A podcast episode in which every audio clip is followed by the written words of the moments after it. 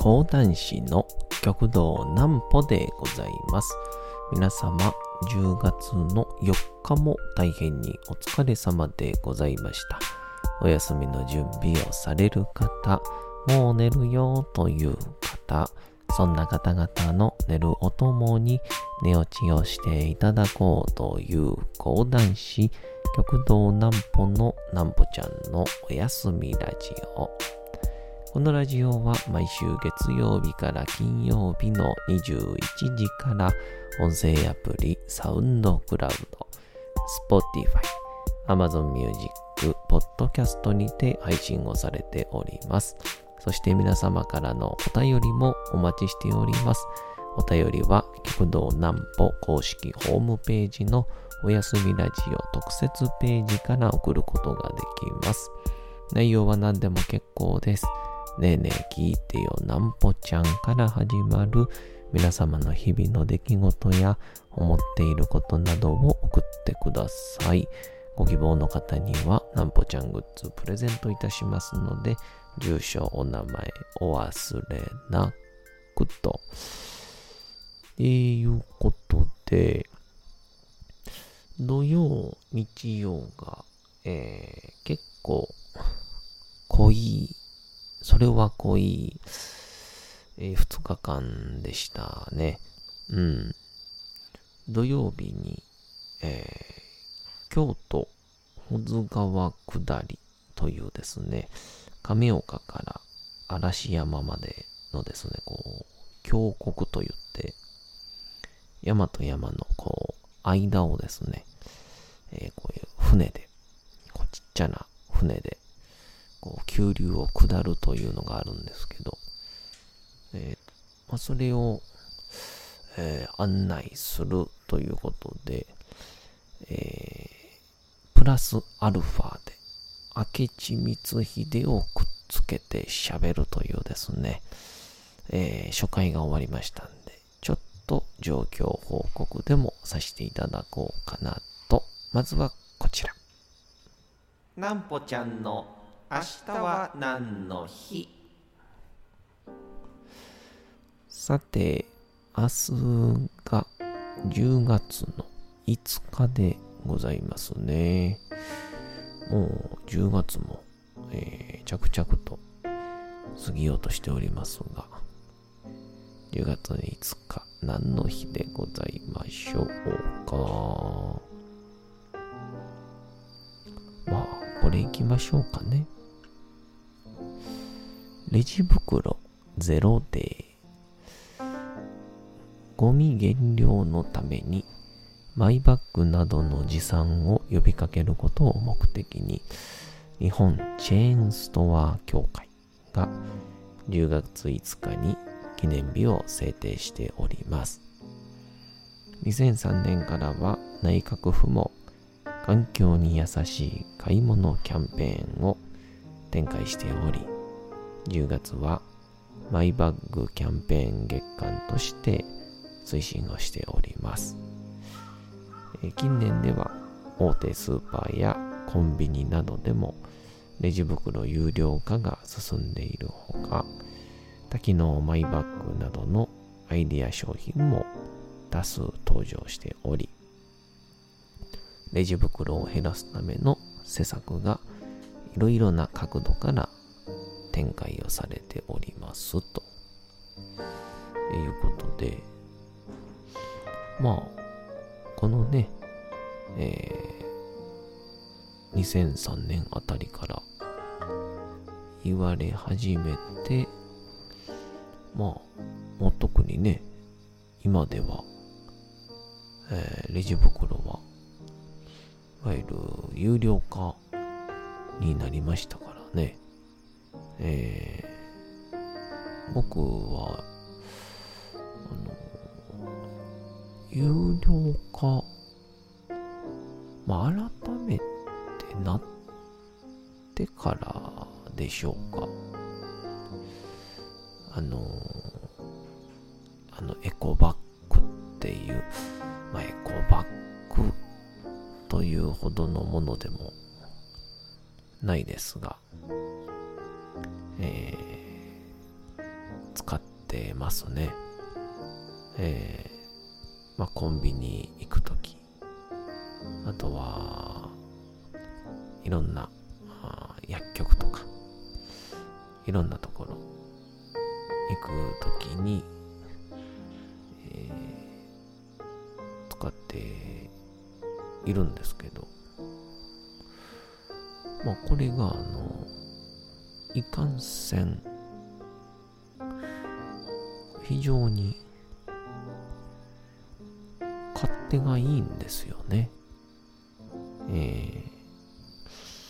ー、なんかこう、僕、一番大きいやつと中くらいのみたいな感じで言うと、3種類持ってるんですけど、その3種類が、結構、人に物を持っていかないといけない時とかに、えー、ちょうど、絶妙な、えー、大きさになりまして、小さな本を持っていくとき、まあ、小さな箱を持っていくときとか、あとはあれですね、大きめのエコバッグが着物を運ぶときにすっごい役立つんですよね。えー、これ結構意外と気づいてないかなと思うんで、ぜひ皆さん、えー、エコバッグってみるのがおすすめです。そんなこんなで、小津川の急流下りに案内役として入ってるんですけど、えー、亀岡から嵐山までですね、だいたい約 16km ぐらいを、こう、船でこう山の中をこう、くねくね、くねくねしながら行くんですけど、えー、もちろん峡谷なので、こう、ところどころ、すっごく深くなっているところ、えー、すごく浅くなっているところ、岩があるところ、えー、こう、細くなっているところみたいな、ある意味、奇跡的な、えー、確率とか岩の配置で時折こう急流というかこうまあ完全に、え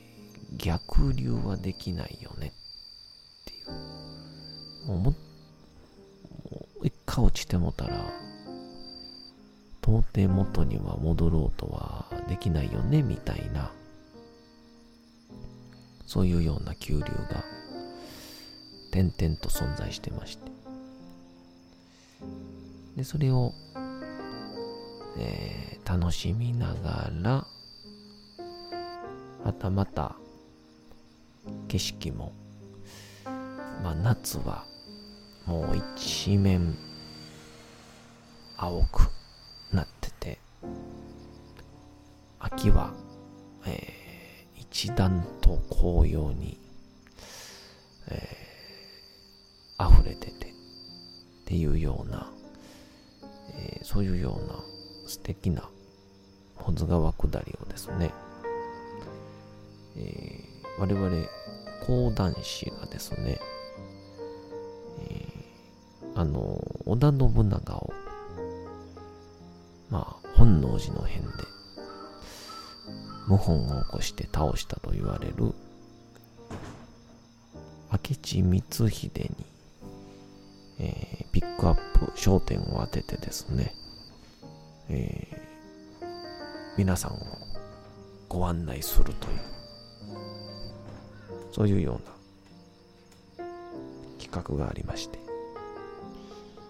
で、もともと、あの、本能寺の辺で、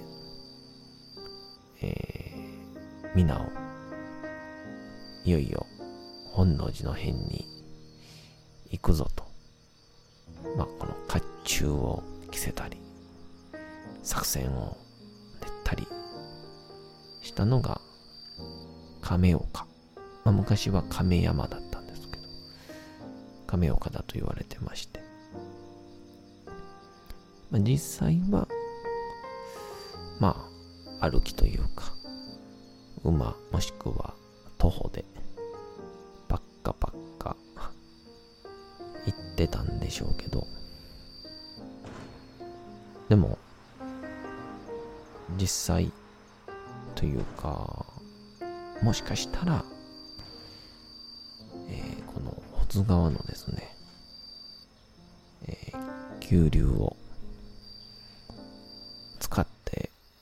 えー、嵐山まで下って、京都本能寺に行ったんじゃないかという説がですね、えー、2%ぐらいありましてね、えー、多分嘘なんでしょうけど、まあでも明智光秀という人物は、えー、素敵な人物でございましたから、非常に面白い人物でもありましたから、いろいろと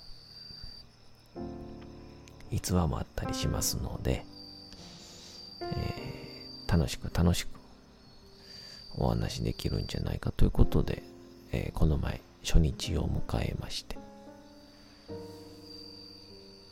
でしょっぱながですねあのー、それでは出発ですよみたいな、えー、ご案内をします。講談師の南歩ですよみたいな、えー、そんな感じでスタートするのかなと思いきや、えー、あちら側からの指示としてはですね、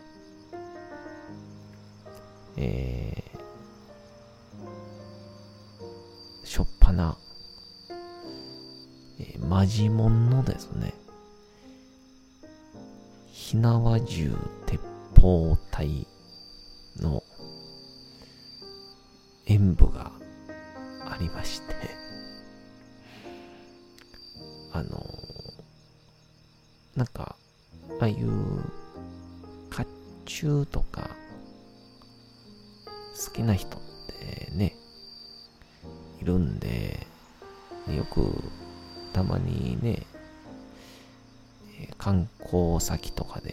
から、まあ、ちょっとよくわかんないもん、見せられるのかな、みたいな感じで思ってたら、あの、マジの火縄銃で、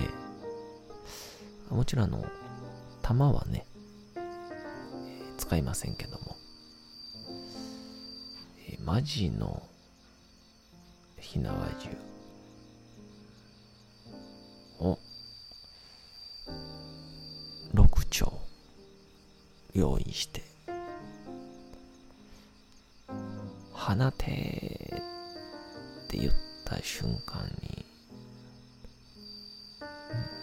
っ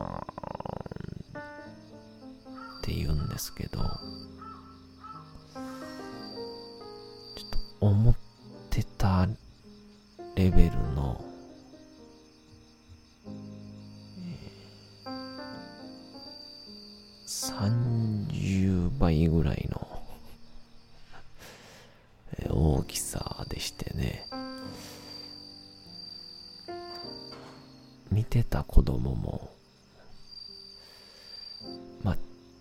ちょっとぐらいの驚きなら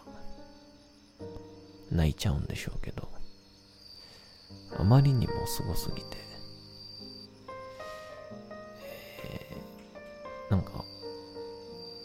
ただひたすらに一点を見続けてるっていう。いや、それくらいすごかったですね。あ、これが戦国時代には、バンバンぶっ放されてたんやなと思うと。まあそうして、この火縄銃がどんどんどんと行きました瞬間に明智光秀がこういかに本能寺を攻めていったのかというですね、えー、僕たちの、えー、ショート講談が入るというですね、えー、非常に楽しい内容になっておりまして。まああの結構明智光秀とか歴史ものって大人でもですね結構難しいかなって事前に、えー、今回一緒にやっている兄弟子の、えー、南雲お兄さんであったり同期のなんやとも喋ってたんですが僕のね、船に乗ってた、えー、計8人ですかね。8人のうち4人が子供っていうね、えー、それもおそらく5歳以下。1人だけ8歳だったかな。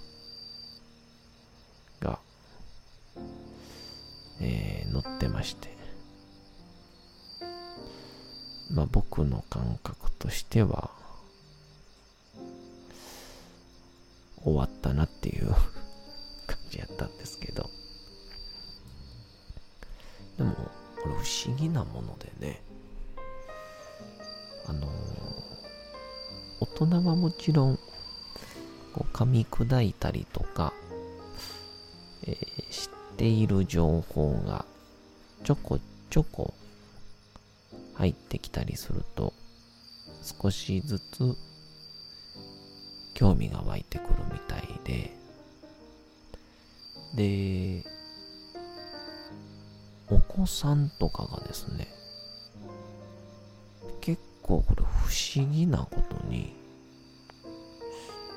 ただただ文章をつらつら読まないといけないところは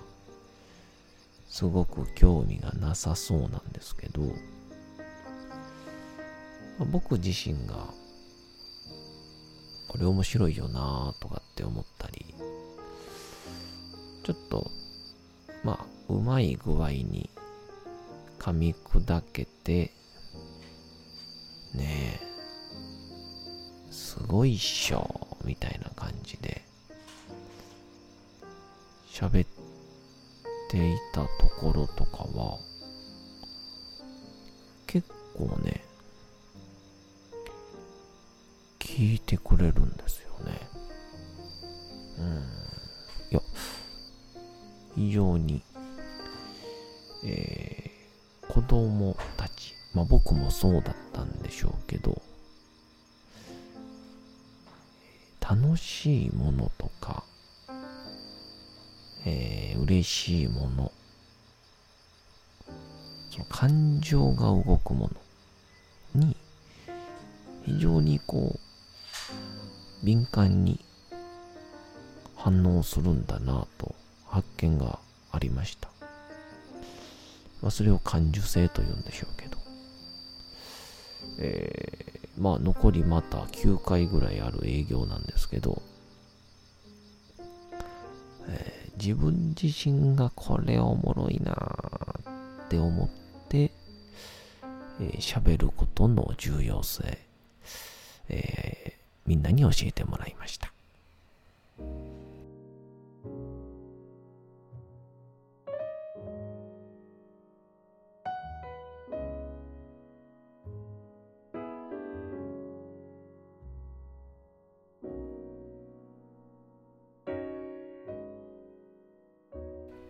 さて、時刻はうとうと朗読会の時間となりました。皆様、小さい頃眠れなかった時に、お父さん、お母さん、おじいちゃん、おばあちゃん、お世話になっている方に本を読んでもらった思いではないでしょうか。なかなか眠れないという方のお力に寝落ちをしていただければと、毎日様々な物語、小説をお届けしております。さて、本日もお読みしますのは、チャップリン自伝、若き日々でございます。えー、このチャップリンという幼少期の頃の子も、非常に感受性がなんか強くないと、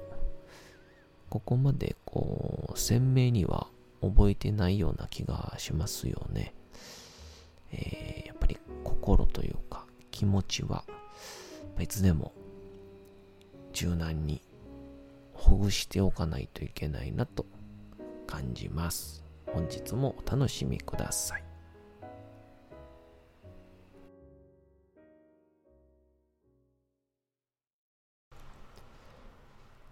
チャップリン自伝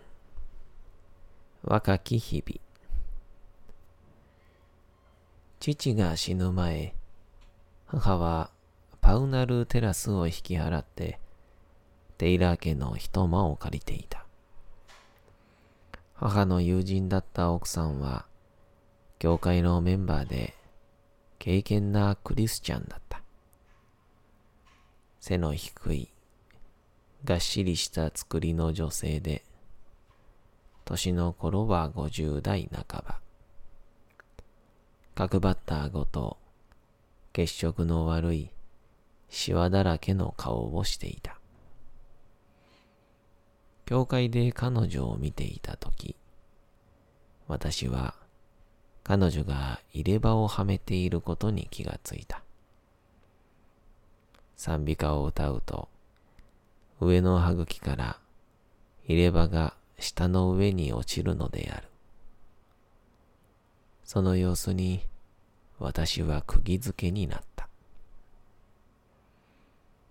奥さんは毅然とした態度と有り余るエネルギーの持ち主だった。墓地の横に立っていた広い自宅の2階のフロントルームをとても良心的な値段で貸してくれたのも、母の境遇をキリスト教の精神から憐れみ、庇護の手を差し伸べてくれたためである。ディケンズのピクウィック・ペーパーズに出てくるピクウィック氏にそっくりのご主人は、精密測定用の定規を作る職人で、最上階に工房を持っていた。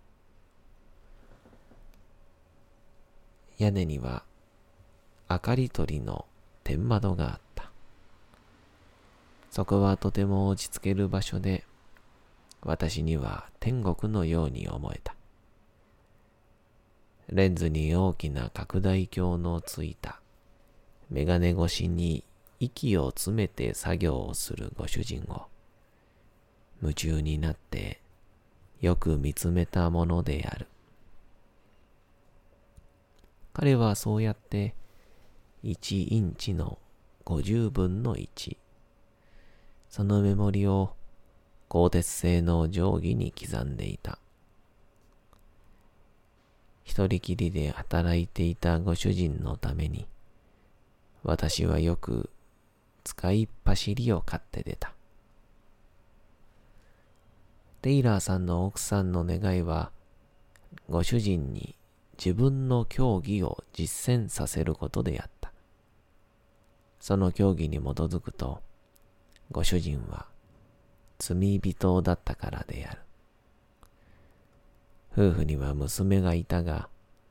顔色がさほど悪くなくて、そしてもちろんずっと若いことを除けば、彼女は母親によく似ていた。尊大で不愉快な態度がなければ、魅力的だとさえ言えたかもしれない。彼女も父親同様に、教会には全く行かなかった。それでも奥さんは、二人をまっとうなキリスト教徒にする努力を決して諦めてはいなかった。母親にとってその娘は、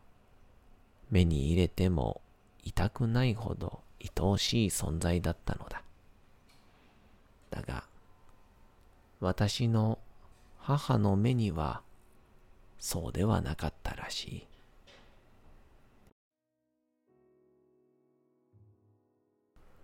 さて、本日もお送りしてきました、なんぽちゃんのおやすみラジオ。というわけでございまして、10月の4日も大変にお疲れ様でございました。明日も皆さん、街のどこかでともどもに頑張って、夜にまたお会いをいたしましょう。なんぽちゃんのおやすみラジオでございました。